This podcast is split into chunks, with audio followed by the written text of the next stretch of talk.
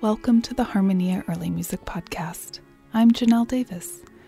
Today we'll listen to English consort music by John Jenkins and Christopher Tye in two recordings on the Musica Ficta label from the viol consort The Spirit of Gambo. Christopher Tye lived at the beginning of the 16th century. The exact date and place of his birth are unknown, but he was one of the first composers who wrote music for the viol consort.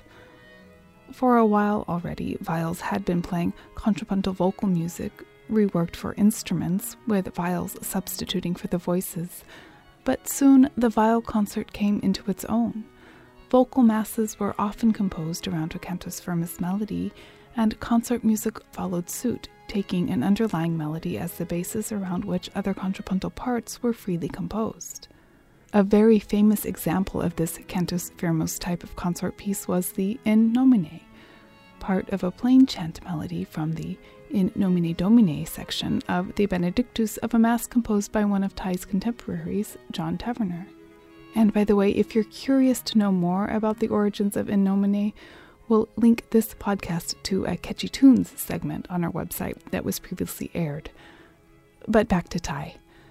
Virtually every significant English composer of consort music until Henry Purcell wrote in nomines, but out of all of them, Christopher Tye was one of the first to jump on the in nomine bandwagon. 21 of Tye's 30 or so extant consort works are in fact in nomines. It might seem a tall order to compose so many pieces around the same tune, yet Tye manages to give each of his a special character supplemented even with curious and sometimes witty titles like Follow Me, Blameless, or Free from All. Most of Tye's in are in five parts and in duple meter, like this one titled. Cry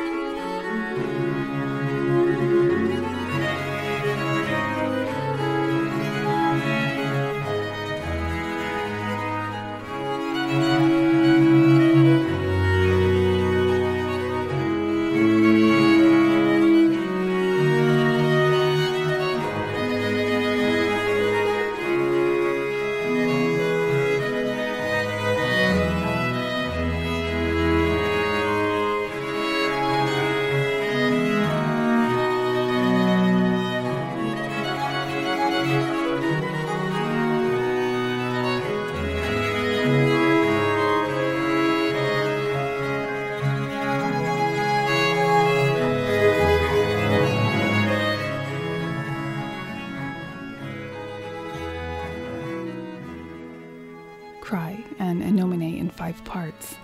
But Tye composed at least one in nomine for six parts. Perhaps giving a nod to the viol consort's vocal origins, the spirit of Gambo adds soprano Claron McFadden to the ensemble of five viols to fill that sixth and additional part.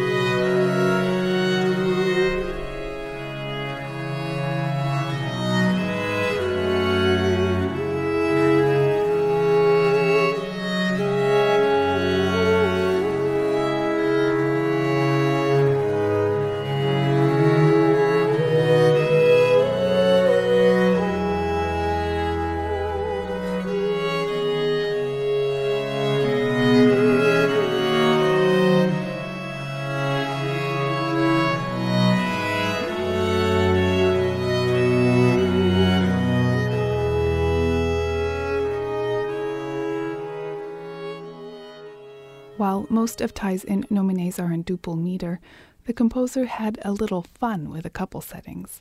One, titled Trust, is in the very precarious meter of 5 4, while in another, called Hold Fast, Tye writes the cantus firmus in a different meter entirely from that of the other parts.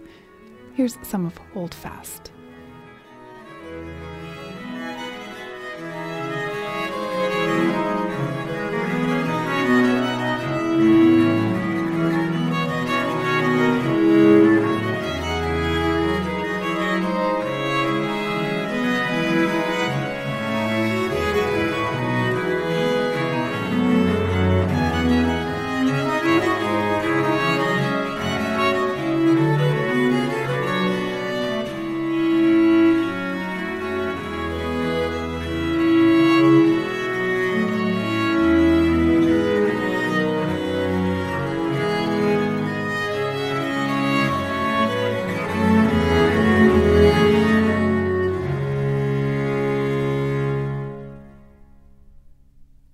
Christopher Tye passed away sometime before 1573, but he was memorialized long after his death in a 17th century play by Samuel Rowley with the text England one God, one truth, one doctor hath for music's art, and that is Dr. Tye.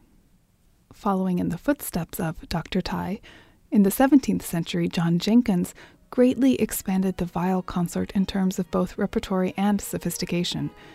Jenkins lived a long life and thus saw a lot of musical changes. Brought up in the stylings of Byrd and Gibbons, Jenkins died just as Purcell was making a splash onto the musical scene. In contrast to Tye, we have an abundance of music left us by John Jenkins. Over 800 of his instrumental works survive, a few of which may be heard on the Spirit of Gambo CD of John Jenkins' Fantasias, Pavans, and Airs in four parts.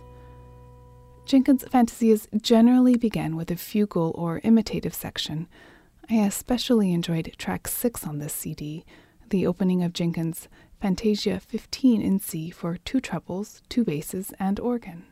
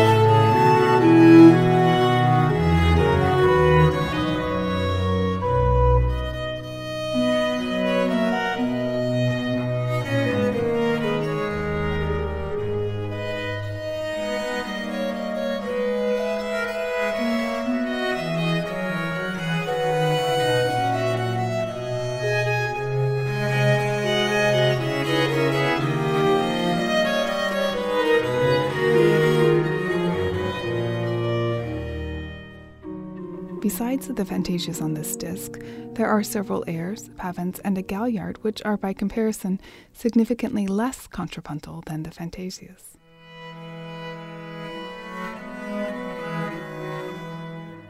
The pavan was a fixture of the viol consort repertory, characterized usually by its slow tempo and stately mood, in contrast to the quick and more lively galliard. Here's a taste of Jenkins' Pavan number 9 in F.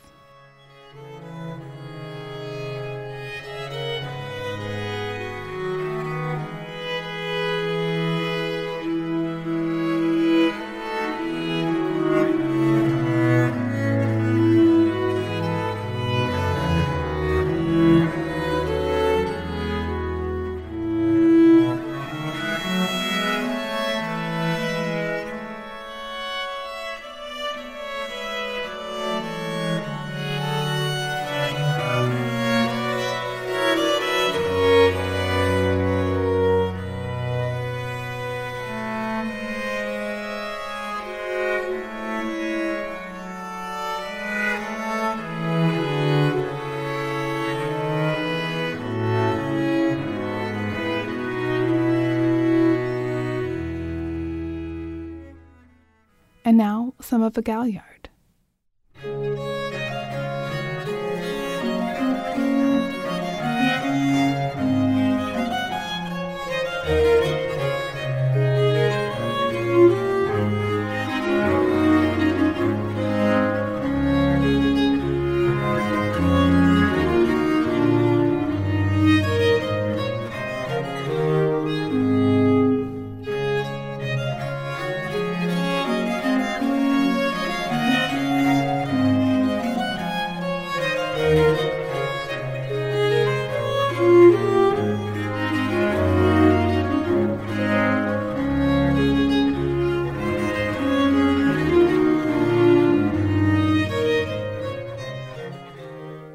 A word here about the instruments used by the Spirit of Gambo Ensemble.